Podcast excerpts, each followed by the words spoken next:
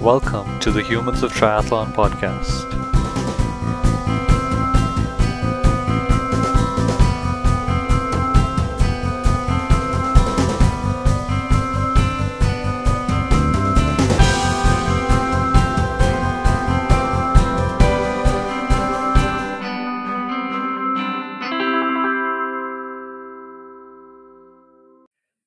Hello, humans of triathlon. Welcome back for another episode of the Humans of Triathlon podcast, where we believe that the stories and journeys that come from the sport of triathlon and its humans are really something special, each in its own way. And we aim to bring these amazing journeys of ordinary people with extraordinary passion out for the world to hear, to not only celebrate the sport and its people, but also inspire more people to get involved in the sport, because it really is a life changer. I'm Swapnil Chauhan here with my co-host Robin, and Charles should be joining us in a bit, um, and another amazing guest.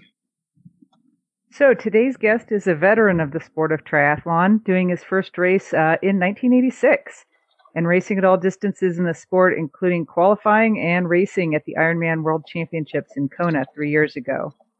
He's known on Instagram for his mile wide smile, uh, his CrossFit moves, his handstands, and his inspirational selfies equally comfortable in a Speedo or rocking a three piece suit, please welcome Dan Kadril, or as he is known on Instagram, Tryman Dan. Hi, Dan. Hi, guys. Thank you for having Hi, me. Dan. It's great. Hi. that was a great intro. I appreciate that. oh, you're a pretty amazing guy. Well, you know, um, I still take out the garbage, and and my kids are still kind of rolling their eyes at me, but I appreciate that very much. yeah, we're really glad to have you on. Um, so, what are you up to right now? Where are you at? Well, I'm actually en route. Um, I had uh, I have a triathlon tomorrow here in in uh, Tempe, Arizona, home of the Ironman triathlon. We uh, are fortunate enough to have a pretty great body of water, um, the Tempe Town Lake, where all of the Ironman races are done, both 70.3 and and the full Ironman. And there's an Olympic race tomorrow and a sprint race in the venue um, called the Cactus Man uh, for lack of a better name. We're real original here in the desert, but Cactus Man is a local race put on by a local race director, Jeremy Graham with Four Peaks Racing, and um, I'm happy to support that. Uh, today was pack and pick up. The race is tomorrow morning, Sunday, and um, I also helped uh, organize and promote and um, facilitate a transitional clinic for first time triathletes that lasted about 40 minutes just a half hour ago um, to give pointers and tips to uh, newbies into the sport, and I I've done that along with my teammates on my tri club, one multi-sport for many many years. So I literally just left that, and it's 100 degrees Fahrenheit here in in Phoenix this afternoon already. So holy was, cow! Uh, yeah, yeah, we already hit 100 this weekend. So it's uh, luckily the race is at 6:30 in the morning tomorrow. It'll be warm, but it won't be 100 by the time we finish. Hopefully. Yeah, that that would make for one hot race for sure. Yes you said 100 degrees Fahrenheit. I'm like, what's that in Celsius?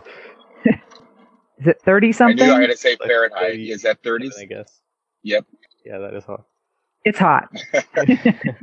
All right. Uh, we always so we always like to start off with a bit of an insight into the person's childhood and how they grew up and such. So it would be great if you could take us back a few years and tell us what your childhood and teenage years were like. And you know, what were you an oh, active person? What, what was that like? I um, was not. I, in fact, it's very interesting that I get at my age now, being uh, 55 this year, and then in a new age group, 55, 59. I'm real excited about. I always say triathlon's the only sport you can't wait to get older in, but um, I'm one of those. I was ecstatic to age up finally again. Uh, but as a child, um, I have to admit, honestly, that I was not athletic. I I did not enjoy. Never got picked didn't have um, i was a latchkey kid for most of my childhood with both parents working full time um, and loved them uh, but I, I was the youngest of three children um, by a long shot. Uh, my siblings are 10 and 13 years older than me already eligible for medicare here in the united states and i'm not yet that 10 years younger but i grew up alone really a lot of my own and um, kind of afraid of my own shadow a, a hefty little kid. And I wouldn't say I was obese, but I was definitely husky and just watched a lot of television and ate a lot of food. And um, the television was my best friend. I didn't go out for organized sports at all as a kid, never did little league or anything like that. Uh, growing up, I, I did grow up fast and I was one of the tallest kids in my middle school by the end of uh, junior high. And so I, I discovered football. Um, I also was uh, in the hospital a lot as a child, in and out of the hospital. I haven't shared this a whole lot with many people, but I was born with the deform deformity of my ear and inner ear workings, and um, spent a lot of years in the hospital under the plastic surgeon's knife, trying to see if they could reconstruct some some of that that right ear for me, which was unsuccessful, but it was a uh, pretty painful and and and very traumatic to me as a child to go through all those surgeries. Probably had over nine surgeries between the ages of seven wow. and eleven to try to reconstruct, and it was very it was very horrible, quite frankly. So all those things played into uh, a childhood that normally would not ever be the profile of an age group uh, athlete or, or or someone that would be interested in a sport like triathlon. By high school, though, personality kind of set in. I um, wasn't so concerned about my ears presence. It was the uh, 70s and the 80s, and uh, Peter Brady and the Brady Bunch all had big hair and it covered your ears, and it didn't seem to matter to people very much.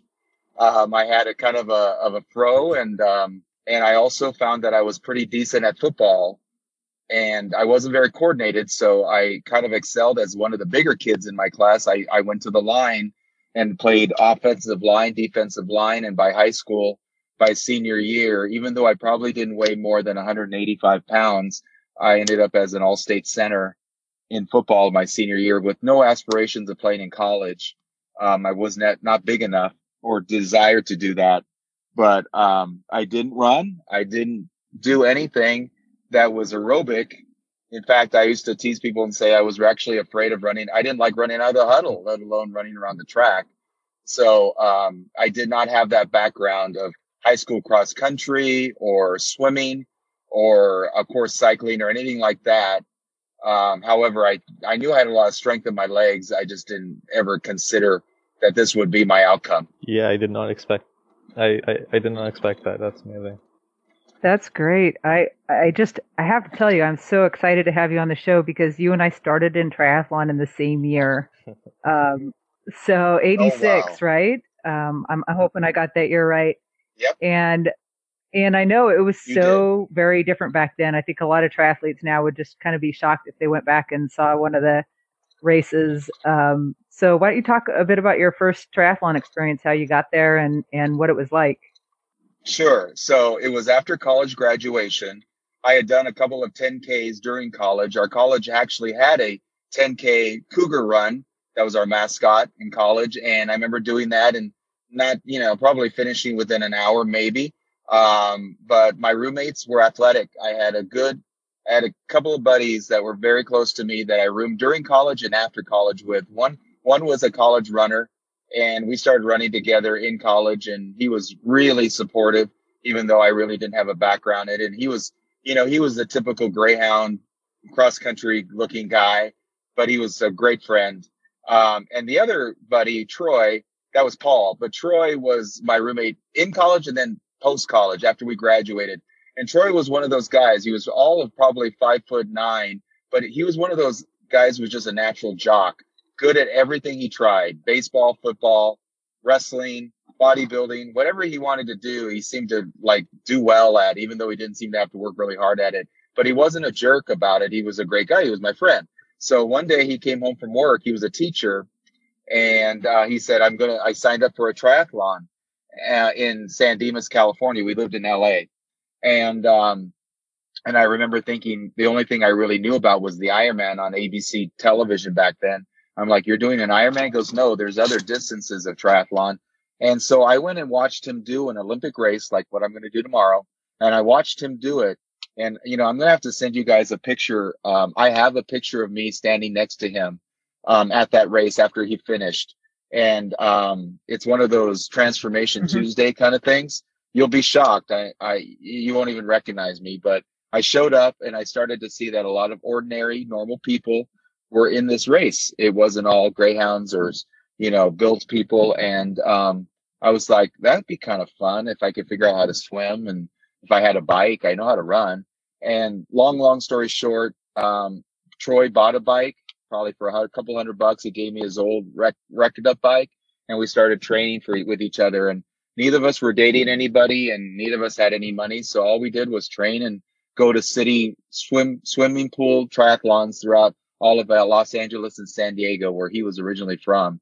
And we just caught the bug. And it's funny you should say, uh, Robin, about those early years. I remember doing ocean water swims in San Diego. When you got out of the water, they gave you a popsicle stick yeah. with a number on it, you know, you know, there was no computers. I mean, they didn't have computerized stats or anything. And then you'd have to turn in that popsicle stick at the end, um, before you got on the bike and that would tell your place. And then they give you a popsicle stick at the end of the bike and that would tell you how you placed after the bike until the run was done. And then they would tear off your uh, bib number for the run.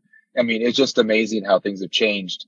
I also remember that Troy and I once went to a, a race, um, and we noticed everyone carrying basins, basins to the transition area, but we were too embarrassed to ask what the ba- the basins were for, plastic basins, right. like Rubbermaid, you know, and, and so we bought one. We bought them. We didn't know what to do with them. better have said, one. If you're going to be a triathlete, you, know, you have to have a water basin. And we figured out it was to, you know, to rinse your feet off from the, from the sand coming out of the water. But we didn't have anything but triathlon magazine, uh, triathlete magazine, maybe. There was no websites, there was no internet, and uh, there were books, uh, but not many, and we didn't buy them. And so um, I remember going to the library to look up a book maybe about how to train for a triathlon. It was just pretty hilarious compared to the things we have now. And I always tell Troy, we we reconnected a couple years back in Pasadena, California. He now owns a bar in past downtown Pasadena, and he was in my wedding. He he he hadn't married, but um, and he thinks I'm nuts. You're still doing you know, it. That I'm still doing this 32 years later. I'm still doing. I I always tell him that he quit after I finally beat him, and I beat him in a race one time, and I always swear that he never did it again because of that, but I don't think that's the truth. But I always hold that over him. Yeah, I, I one uh, thing I was remembering is that the the guys on the course would be like the local ham radio club, and they'd be they'd be radioing on their ham radios Oh, and saying, wow. "Here comes number thirty-two, number 32. it's pretty low Yep. tech. Yep. It's really the reason that they had body marking. I mean, when you think about it, there's really no need except for for historical and for traditional purposes to body mark anyone more because everything's computerized. the, we all the race chips. photographers, I think, is, do it, I is think. probably the main reason now. Right. Right. Yeah, you're, Really, there's only reason is photography. and to now. look cool afterwards. You know, to have something to explain to people in Right. the line at uh, Starbucks. Exactly. Exactly. Yeah, it's interesting how you was you said that you weren't able to get into football or you didn't have aspirations to become a you know play play in college was because you weren't big enough. So it's it's amazing how in triathlon, like you said, that that people of all kinds of body types and such. So how what has your progression been like um throughout these years, like physically? Um, it's been quite amazing. I, I have to admit, I, um, so I, I gotta categorize it a little bit. The years after 86 to maybe 90, because I got married in 90, were pretty much just trial and error, never any podium, just kind of participating and being really comfortable in my skin, participating. Um, Ironman was picking up some distance, some, some traction, I should say but really there was a lot of emphasis on a lot of Olympic style racing in the 90s. Um, there was a lot of race series in the 90s, like the Nats NATS series out of San Diego, Tempe, Phoenix. There was a lot of great races, but Ironman was still going on, but it didn't seem to have um, the buzz it did in the in the late 90s into the 2000s, at least not personally for me.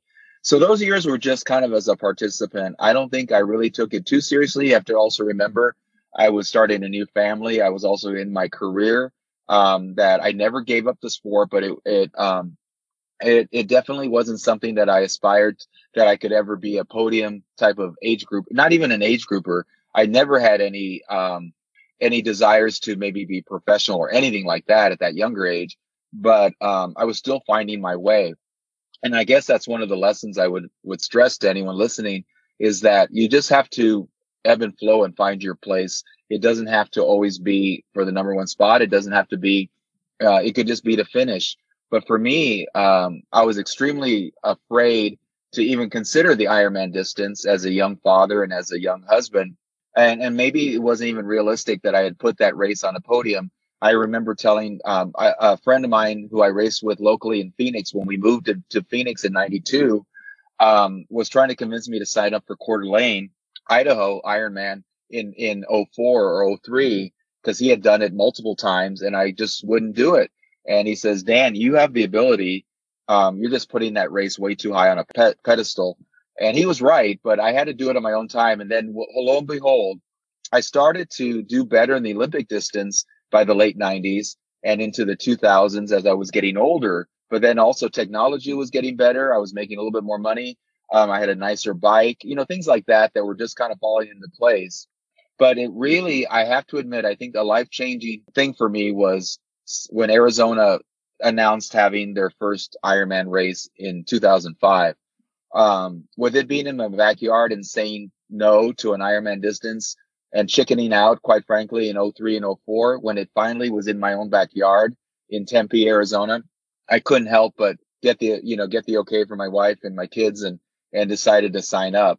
And the training for that hit a nerve for me. And the idea of, of actually competing that race was so astoundingly fulfilling and it was just so fulfilling that I can't even describe it. As I mentor, I don't coach, but as I mentor other triathletes that are training for Ironman, even to this day, I always tell them my, my favorite finish, even though I've done Kona, my best finish, my favorite finish ever was that first Arizona race. And I'll have to send you guys a couple of pictures of those too, of my three boys. Then only, uh, you know, eight, five, and I'm sorry, eight, 10 and five is pretty amazing because back then you could run with your children through the finish line. You yeah, can't do that anymore. Yeah, I feel lucky I got um, to go with my and kids. it's it's still one of my favorite memories. For sure.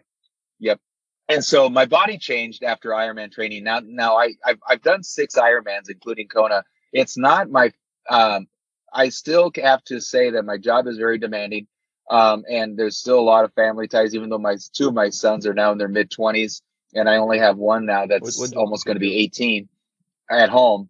I work as a account vice president mm-hmm. for uh, in the healthcare industry, and I work in group group benefits um, on the public sector side, and um, and I'm a client manager. So uh, my job is uh, to work on government business and try to keep what we have. I renew our business, and I specialize in retiree benefits for state retirees in in multiple states. So that's where the three piece suits come in. Yeah, I have to dress up once in a while. You know, a lot of it's virtual, but once in a while I have a face to face, and um, I just want to prove on Instagram that I. No, I like I like your suit day posts. Those are good. Thanks. So as I was saying, um, that my body uh, once I got into Ironman training, though, even though I was doing all distances, I have to admit that really hit a nerve. I found that I really was an endurance machine, and that um, I tended to be in the pack on the swims, bike to be competitive, and run to the podium and that's sort of my progression. I became a pretty decent runner in the 2000s in my 40s, and I try to hold on to that, being pretty injury free and um, and keeping um, I don't know, like most people that are trying to stay fit. Um, once you have a, a body that um, that you think is fit and lean and mean and and and responsive, you just don't really want to get let right. go of it, you know. So, so talk a little bit. I, I think what you said there about being injury free you know, that is the thing that really plagues a lot of triathletes. And I know you do CrossFit. I, I love your, your, your squat pictures, your handstand pictures. Mm-hmm. To talk a little bit about, uh, about how that keeps you, you know, more well-rounded and, and possibly contributes to that injury-free status. Sure. I, I think my first podium in, in, in 70.3 was in St. George when I turned 50. So that's been five years ago. And I go to St. George again, uh, this next weekend to compete in the 75, 70.3 again as a 55 year old this year. And I was waiting for the awards. And that particular year, I think they might have gone older to younger. I'm not positive. Or I might have had a teammate that was older. So I waited around after my award and was watching. And knowing that that was my 50th birthday, I mean, that's a milestone birthday. And I look reflected back on my career and realized it might have been a benefit that I wasn't a cross country runner in high school or college because a lot of guys who are in my age group that were college athletes in the endurance sports like cycling, especially running, um, are plagued with a lot of injuries. Um, and that's a lot of use. I mean, they've ran a lot longer than I have in, right. in retrospect, right? But I also noticed, I also noticed that as the age groupers got into the 50s and 60s, and mostly the 50s and 60s, I just admire the 70s for multiple reasons, no matter what they look like.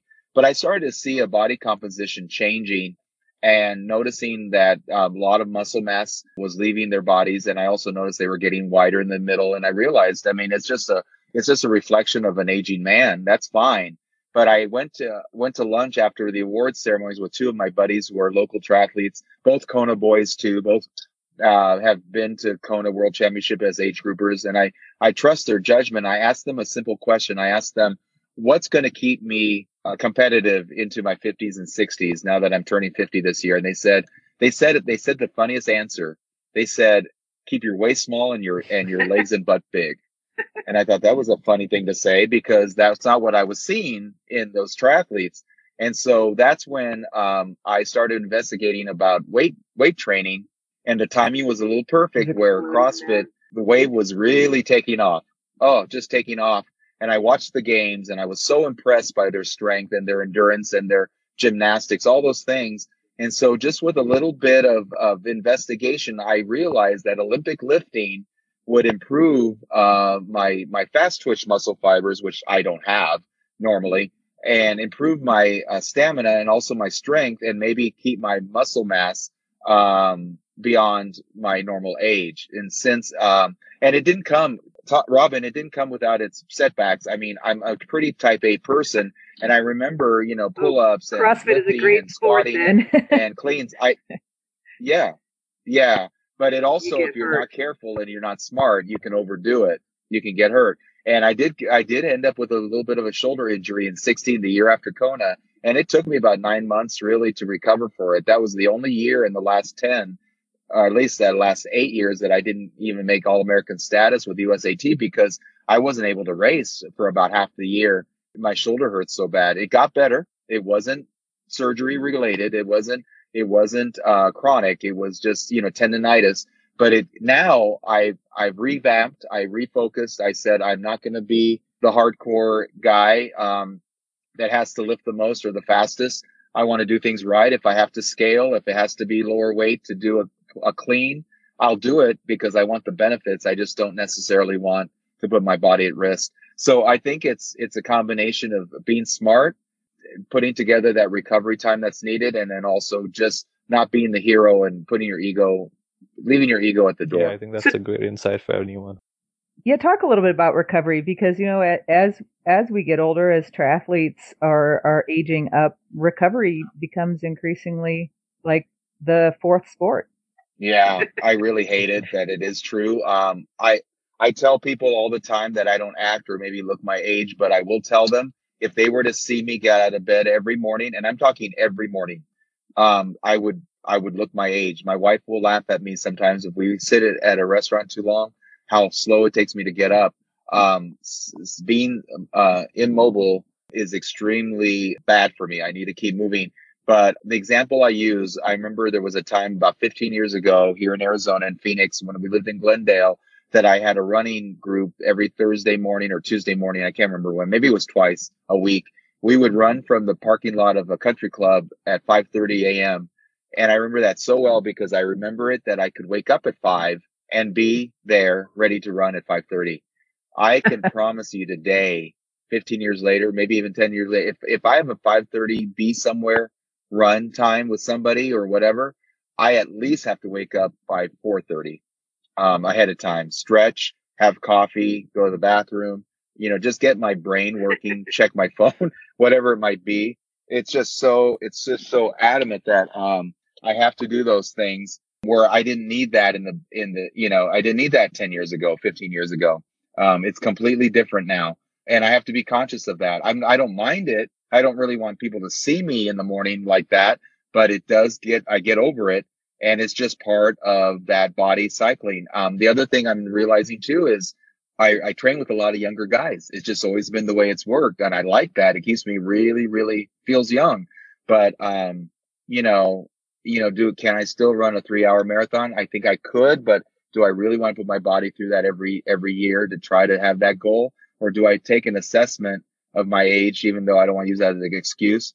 and just make sure that I'm taking care of myself. I, I always, I've always had coaches in the past uh, that never wanted me to use age as an excuse. They said, we're taking that off the table. We're taking your weight and your age off the table. Don't bring those things up because they're not relevant to how we're programming things for you. So stop saying it because if you start sneaking that in, we're going to start thinking you're trying to make excuses, you know? So yeah, it works both ways. Talk to us a little bit about your diet and nutrition. Do you, where does that, how does that play a part? I am conscious of what I eat. I think it becomes an ev- never ending, uh, process. It's, it's never, um, set in stone.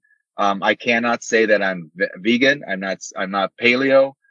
Uh, nothing's hundred percent in my life at this point, but I can't ever I can tell you that I never go into any meal without thinking of its benefits and its um, opportunity to make me healthier or what it could do to me to break me down if it's not healthy. I'm not a big fan of red meat, but that's not anything to do with um, being a vegan or a vegetarian. It's just that my body processes chicken and fish and turkey a lot better. So if those options are available, I will always choose them. I love meat proteins and and I, I do well with them. I just sometimes hardly ever really find digesting red meat works well for me. I do have my vices. They're two simple vices. I love French fries and I like man- mayonnaise. Together or separately? and so, um, luckily they don't. Well, actually, I love mayonnaise with ketchup mixed together. My wife introduced me to that mixture. Um, but I don't. I my my opportunity for that is it's a treat and it, it won't be ordered. I don't really do fast food. Um, we have the Chipotle chain here, which is you know rice bowls and, things like that. So there's always alternatives. Even my traveling, um, if if I'm on a business trip or anything, it's funny how the reputation you know precedes me. And if we go out to a restaurant, they're going, "Oh, Dan will eat something healthy. What's he ordering? the salmon." or something, not the appetizer or the nachos or something. And it just it, it kind of follows your lifestyle, but it's not rigid. I would say my normal work day on a normal training day would be I I work out AM, whether it's a bike or a run, fasted from the night before, except for coffee. And then after that, I will do a shake, a protein style shake with one of my, um, ingredients, including peanut butter, banana, and, and, and a protein powder. And that will last me all morning. Uh, I, I get hungry around 2 p.m., not at lunchtime because I do train at noon. I usually swim or weight train at noon, which is, um, not going to be time to eat, but I'm not usually hungry after that, but I do a snack of some type, usually nuts, vegetables, or maybe even uh, one of my secret weapons is a McDonald's hamburger, but with one bun taken off and um, and a hydration of some type of water or hydration drink, and then a sensible dinner at night. So it's not really that scientific. It's just kind of works for me. And if people are really focused on weight loss, I always go back to the common denominator. Know what your daily intake is, and hopefully you're burning more than you're putting in if you're trying to lose weight. If you're not, it's not going to really happen. it's that simple. So uh, one thing I've just noticed, uh, you know, following you on Instagram is that is that family is is really a big part of your life. Um, so why don't you talk a little bit about how you fit the triathlon around family, how your family supports you, what are the challenges? Yeah, and this is something I would always want your listeners to leave them with is that podiums fade, medals are in a box in the attic, but your family is forever. And so I realized that.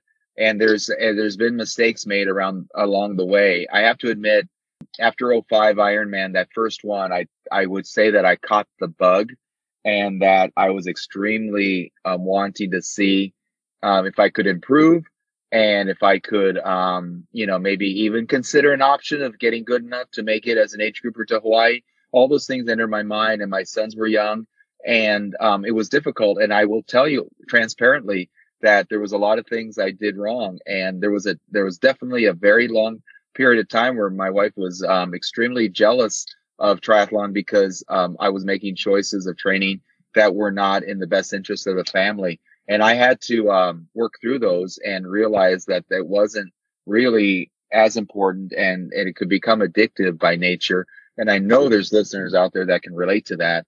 Um, but through communication and reevaluate, but reevaluating my situation, and a lot of it was really inwardly looking to realize my worth isn't based on whether I was first, second, or third. My worth is is how I am a you know a husband, father, and and um, family member in those situations that are going to last. I think it is easier when your your children are older. I I didn't have children that really were into the sport. I had my oldest was a was a runner. My other two boys were football players and and don't really have an interest in the sport. They all uh, love supporting me and, and come to races as they can, but it's not you know something that I drag them to uh, or could drag them to anymore. Ironically, though, they all made it to Hawaii. You know, for some reason, those three boys found the time to make it to Hawaii, but I was hoping for that. And actually, that was um, one of the best trips of our lives. Um, one week in Kona, one week in Maui, and I, I, I actually have more memories of post race than I even do of race day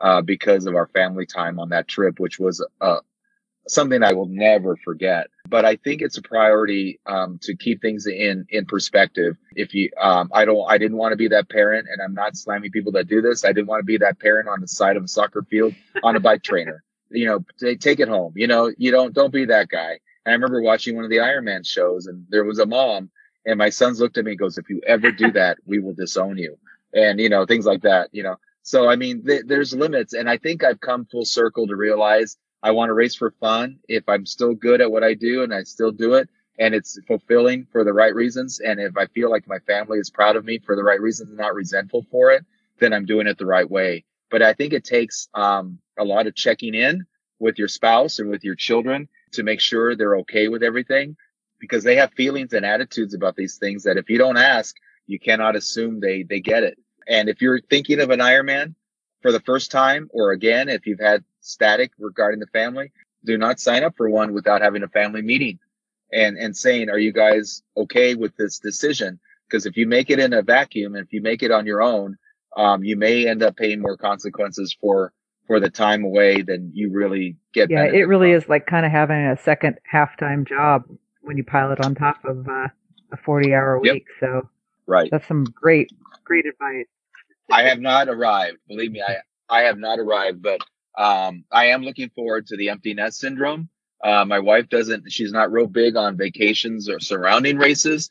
Um, even though we've had some good ones, she is going with me for the first time to St. George. It's usually been a guy's trip, but this year she's going with me with another couple. And I think she just wants to see that, that great little town here in, in uh, over in Utah. And, you know, Vegas is on the way and on the way back. So we have, we're going to do that, but you know, we're thinking, you know, we will possibly go back and forth. We'll do some things vacations when the boys are all gone that are really focused on just time away from racings, but she's open to also going to race. We had a great trip together as a couple in Chattanooga last year at the 70.3 World Championships that were here in the U.S. We had never been in that part of the South. We had great, great. We stayed an extra five, ten, five days after the race, and that meant a lot to her because it wasn't all right. about just the race. Balancing you know. So you mentioned Kona how you so you I think I read that you qualified for Kona in Arizona in 2014, right? And you hadn't. That's correct. Yeah, yeah November 14. Yep. For like three years before that. So what was the re- what right. the reason for that break? Was I gotta think here. Something physical, or were you just not motivated enough to do an Ironman? What was that like? The Ironman prior to 14 that I had done was in 11 mm-hmm. in Coeur d'Alene, and I had done 09 in Arizona, and I had done seven in Coeur d'Alene. So I'm trying to remember my history. But 11 was one of those meetings of the minds. And um, I had a decent race, but we were also realizing that we really needed to focus not only on our marriage, but on our child and, you know, my youngest son and making sure that he was healthy and well. And it was one of those times that I just previously talked about that I was rolling about doing an Ironman at least every other year, no questions asked, uh, no permission asked. And we had one of those family meetings, me and my wife, and it was like, you know, I think we need to settle in. Doesn't mean I can't race and I can't do stuff local, but we got to make sure everyone's good in the family. And it was a conscious effort. I was physically fine, probably one of the peak conditions of my career, but I really needed to focus and, and find that time to make sure. And I actually literally made a promise to my wife that I wouldn't do it until she said she was okay with it. And she wasn't okay, um, after 11 and um, it wasn't a bad race. I mean, I did pretty darn good. I didn't qualify in in 11, but um, I at the same time I knew that it, there wasn't we we did not have a meeting of minds. Uh, I wouldn't say it was a complete 180 degree turn, but it was a, a, a, point where I was respecting that I needed to make sure that, um, as I spoke previously, that I had the whole family involved before I would try it again. And then, you know, I really could have done 13 as a 50 year old, like when I went to St. George and podium there. Um, but it still didn't feel right. And even though on paper, I, you should always try to qualify the first year of your eligibility, just like this year, I should, you know, on paper, do an Ironman this year if I wanted to go to Kona next year because I'm only 54, 55, but it doesn't feel right right now. I don't want to do that. And that's exactly in 13. We weren't ready yet as a family for me to commit. And literally 14 felt great. And when, when 13 finished and we had, we went out to dinner and it was like, I really wanted to see if I could maybe do Arizona in 14 a year from now. Cause back then in 13, 14, the race would literally fill up in an hour the day after the Ironman. And so I had to make a decision and we camped out all night and waited in line. Literally, that's how Arizona was back then. Um, and, and my wife says, I think you should go for it. I think time's ready. Things have settled down. Things look great. And, uh, I trained my butt off and I think I was like maybe 20th out of the water in my age group out of 300 some guys in Arizona that 14th year. And I got off the bike and I, I looked at two of my buddies who were Kona veterans who were watching me on every app available. And they had told me previous, no matter what number we tell you you're off the bike, it doesn't matter because you can run like nobody else. And so I think I was either ninth or 11th. I, I don't know if I can confirm it right now. I think it was ninth off the bike. And then I ran to third. Um, uh, and I, I actually got into third place on that run by the first half marathon. And I, we held our positions one, two, and three. We held our positions for the next half marathon and we never moved. And so it was the race of my life. And I, I cannot believe that I made it on the second year of my eligibility as a 51 year old, almost 52 and still made it to Kona. And there were four slots that year allotted to um, to Arizona for my 50 54. And one of the most happiest times and most satisfying moments ever was getting that plastic stupid lei, you know, around my neck from uh, Mike Riley, you know. So it was amazing. So what was your Kona experience like? Um, it was everything you would expect it to be and a little overwhelming. Um, it's like Disneyland on steroids for for triathletes. I mean, I arrived on my own. Uh, we we I consulted a lot of veteran Kona. I call them Kona boys. That's just my term, but there's girls too that I ask. I, I can, I, you know, uh, Pedro Gomez is a pro. He lived in the valley at the time and he, he just set me straight. Plus he likes to dabble in, in travel for triathletes. That's kind of one of his little hobbies. So, um, he hooked me up and he started telling me where to stay and we wanted to rent a house in Kona. So we got all our logistics in place. Um, I went about three days. I went two days before the family arrived. So I arrived on a Tuesday and they arrived on a Thursday and that was perfect because I was able to move into our house, get our rental car, get some of my stuff out of the way before the family arrived. And then, um, a little stressful. It's really hot there. It's really humid. And even though I'm from Arizona, it's just different and it's a little overwhelming. You know, there's just so much activity and I didn't want to miss anything. Um, so I was trying to participate in everything. And the only thing that they didn't warn me about was the bike drop off. Um, everyone had warned me about everything, but it's almost a circus when you drop off your bike. There's cameras, there's there's photographers, there's pencils and paper, and they want to know. You have to show your helmet. They have to look at your bike. They want to know what saddle you have, what pedals you have, what seat you have, everything, because they're taking all the statistics of the racers for all the sponsors. And and you know uh, gordon ramsay's up on a big platform saying your name as you enter in. A ballet walks you through things. And so my my wife and oldest son dropped me off for packet drop off and bike drop off. I was literally done in less than 20 minutes and they didn't come back for me till two hours. So i was wandering the streets of kona the day before the race in a 90 degree heat and 90 degree humidity um, trying to find shade and you know so you make your mistakes the race day um, 15 was one of the hottest days in record for Ironman that year, and I fell apart on the on the run a little bit. Um, I did finish. It was not. It's my worst Ironman finish time wise. You know, just over 13 hours, but and my first finish ever in the dark. So there were times that even pride sneaks in. Oh, the in, even in Kona, where I was walking in the dark. Yeah, they. Well, let me tell you about that. So I've never finished a, an Ironman in the dark. So they this volunteer handed me a gold glow, glow stick and I remember thinking, I I don't. I've never don't had a glow stick. glow stick. So I dropped it. I dropped it on the ground. You know what? As soon as I dropped the glow stick, I ran right into a, uh, an orange pylon in the dark. And so I thought, you know what, Dan? Here's a good opportunity to check your ego at the door. You're at the World Championships. start running, but be careful and, you know, and realize it's not all about that. It's about, it's about the experience. And, and it was a great event. It was, it was just everything I could expect it to be. I have a hard time remembering the finish. It was just so fast and furious and all the lights and, and all of that. And I did see my family and I recovered just fine. And then the rest of the trip was amazing. So I wouldn't trade it for the world, but I have to tell you, I, I, I want to go back. I don't have to go back, but I hope that I go back. I really want to go back a second time and experience it in a different way.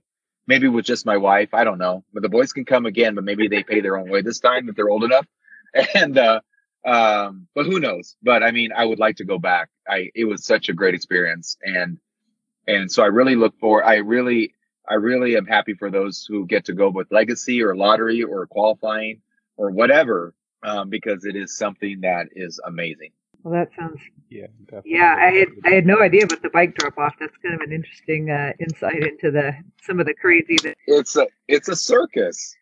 It's just crazy. I had no idea either. I, I, so I always that's my thing. So if someone's going to Kona for the first time and they ask me, I tell them be prepared for the circus that is your bike drop off. It's it's the you know it's pretty crazy. Everything's crazy there, but you know it's just kind of fun. It's just very very fun. well, and you know the glow stick thing.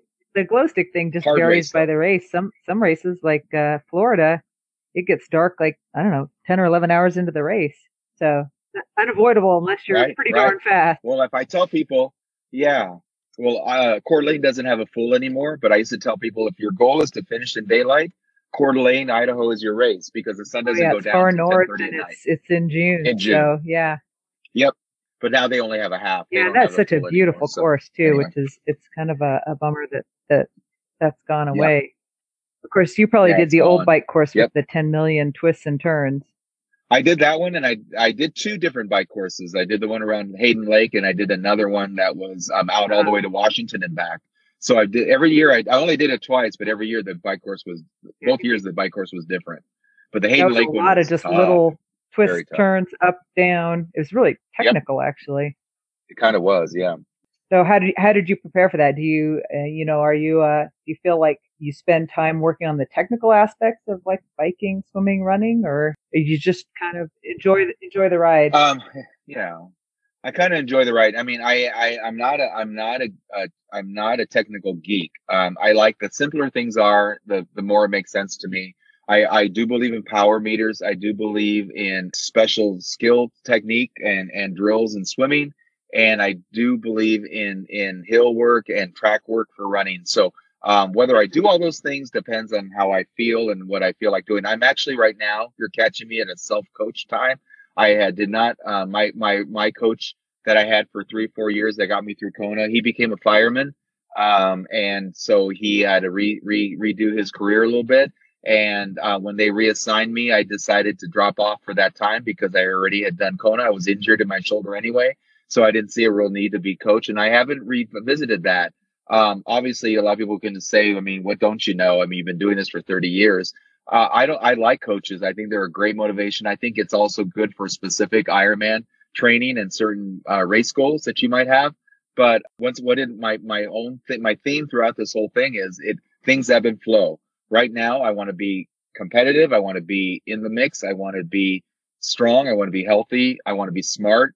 Um, and I think I can handle that right now by myself. I, would I be better if I had a coach right now? Maybe.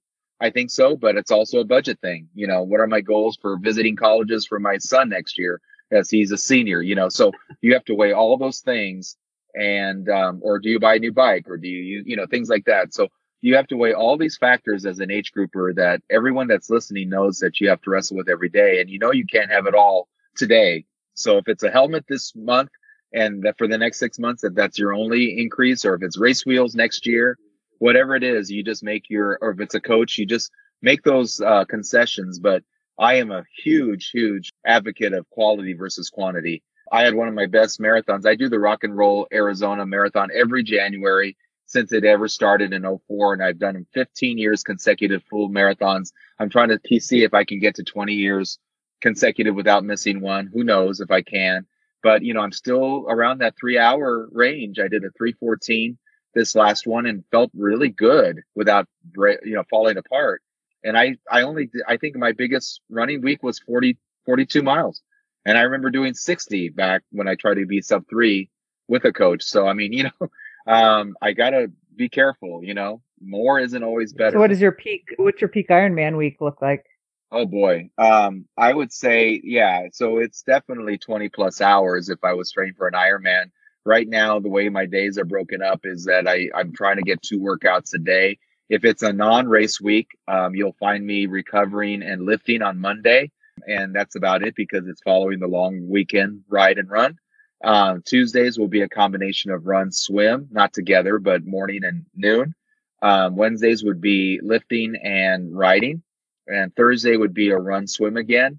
Friday would be lifting and sleeping in because the weekend's coming. And then long, long biker run on Saturday, long biker run on Sunday, depending on my schedule. I wanted to ask you, what, what's your, so you're talking about your marathon times and such. Do you, are you still improving on those times or do you think you've reached a peak and now you're just trying to maintain them? Well, you know, something surprising. You, you know, I don't know. You know, you wonder at my age, am I is are my fastest days behind me?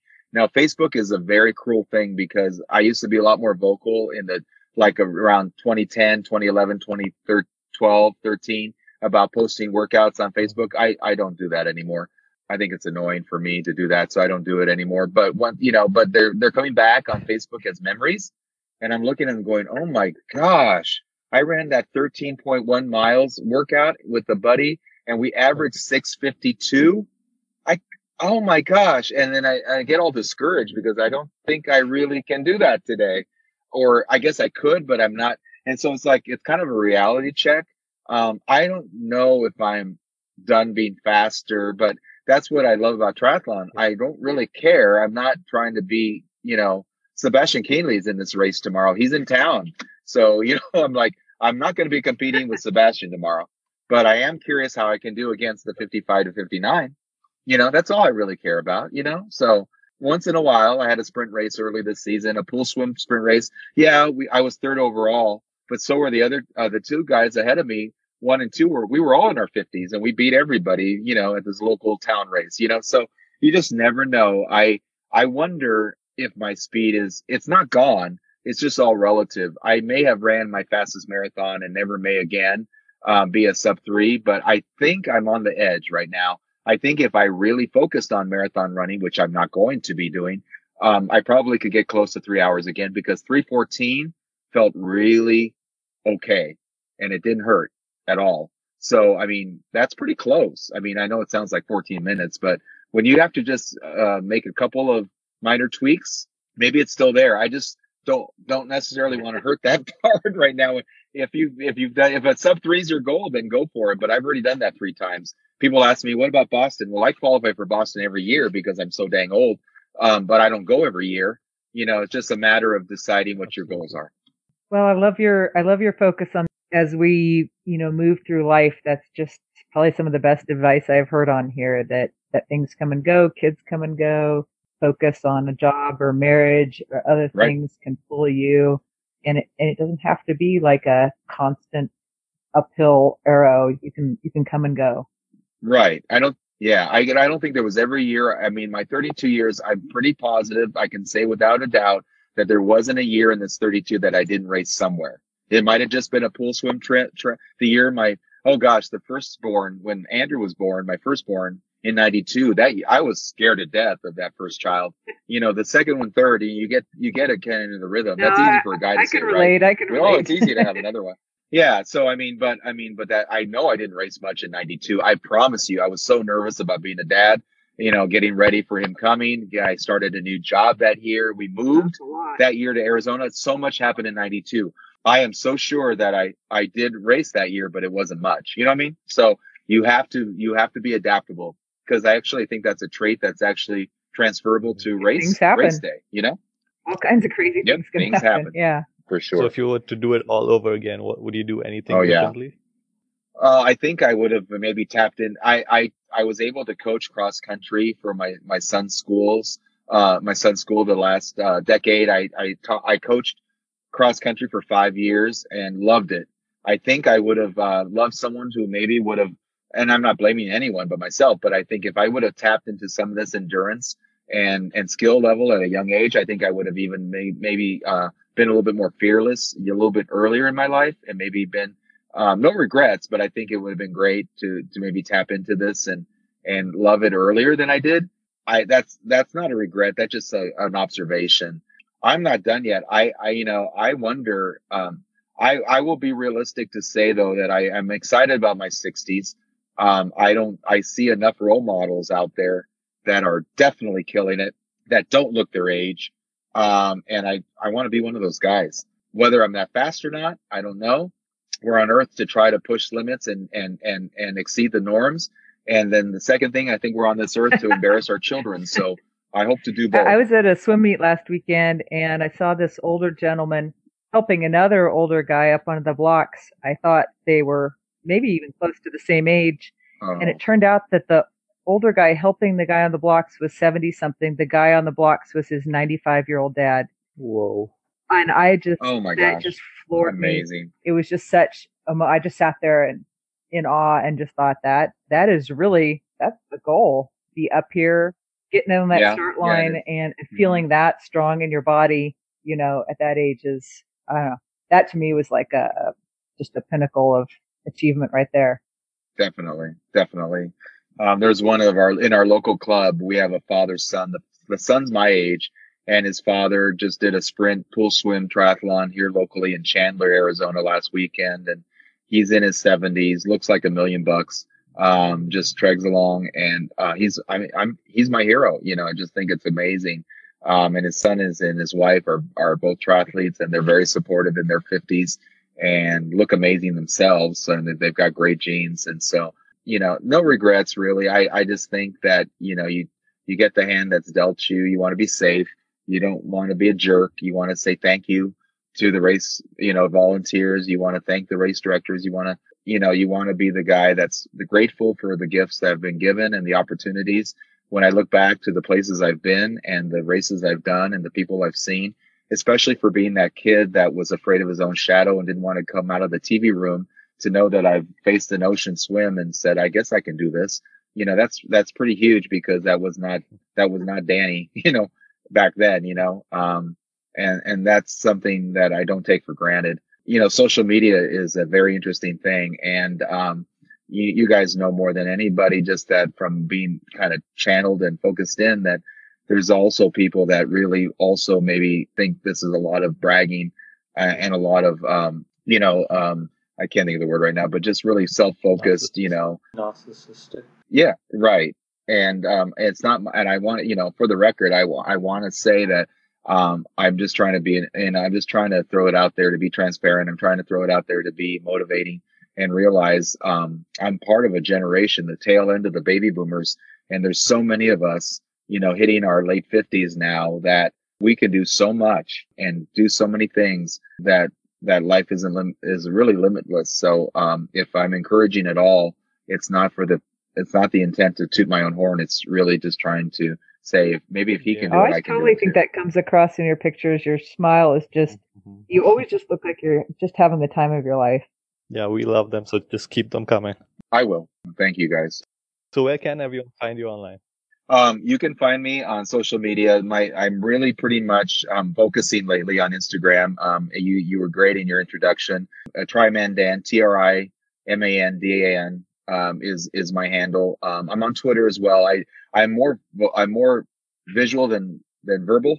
Uh, so that's why I tend to forget about Twitter as much as I probably should. I made a promise to myself that I'm not I'm not there on social media to be political or to forth an agenda out at all um, but it's more about my lifestyle, my family, and my training and my racing. And so that's really my focus there more than anywhere. So I'd love you to follow uh, as much as you can. Follow me and give me feedback, DM me as much as possible. I try to respond. You know, this is, it's all relatives. I think one of the best quotes I ever heard about uh, social media was, you know, having uh, a lot of followers on social media is like having money in Monopoly. It, it really doesn't mean a whole lot all it means is that people are looking. So, you know, if, if, if I'd love to hear from you if, if someone's interested and wants to learn more. Before we wrap things up, are there any people you'd like to give a shout out to?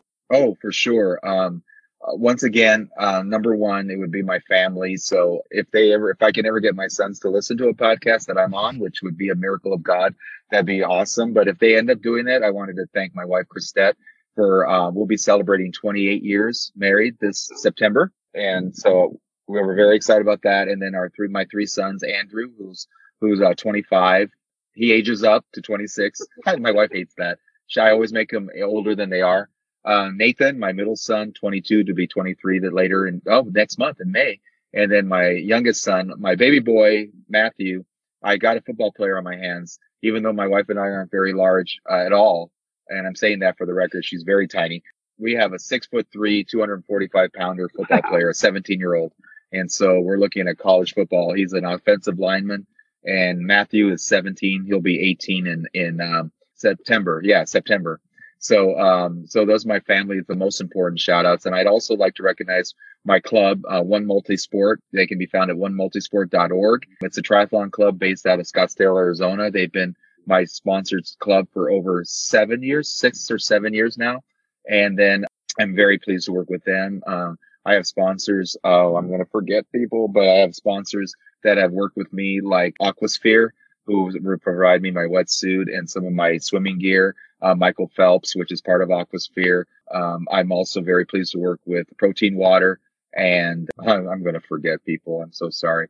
Um, and M Drive Nutrient Nutrition. Those can all be found, and maybe we can put some footnotes in the uh, in the um, after show. But everyone's been great. It's just I'm I'm so pleased uh, for all the all the help I've gone through the years.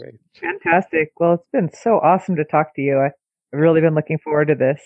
Well, thank you guys for having me. I look forward to uh, keeping in touch. And if you have any questions or any follow up, please let me know. Thank you for this podcast and for your for your social media guides. The the, the videos and the the posts have been fantastic. So everyone listening, make sure you follow Humans of Triathlon. This is an amazing, so amazing question. site. Thank you. All right. So our last question. Why do you try? I try because it makes me a better person. Simple as that. As simple as that. I, I was just at a luncheon today before I went to my tri clinic, and a guy who was pretty close to my age looked at me kind of condescending and said, What's the point? What's the point? Why would you do that? And I was a little put off by it. I was like, Because I can. you know, I didn't know what else to say. I mean, I literally felt he was almost angry that I was doing this race tomorrow. And it's not even that big a race. It's an Olympic distance. It is a big deal for a lot of people. But for me, I was like, okay, it's a trainer for St. George.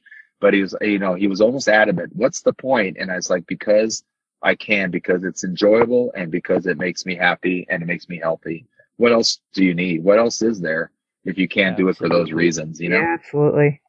All right, there you have it, everyone. Another person, another amazing journey that eliminates all kinds of excuses for everyone else out there, especially the one of age. And I love everything he's about. So make sure to go check him out. Um, Triman Dan at Instagram. All right, Dan, it was a real pleasure having you on here.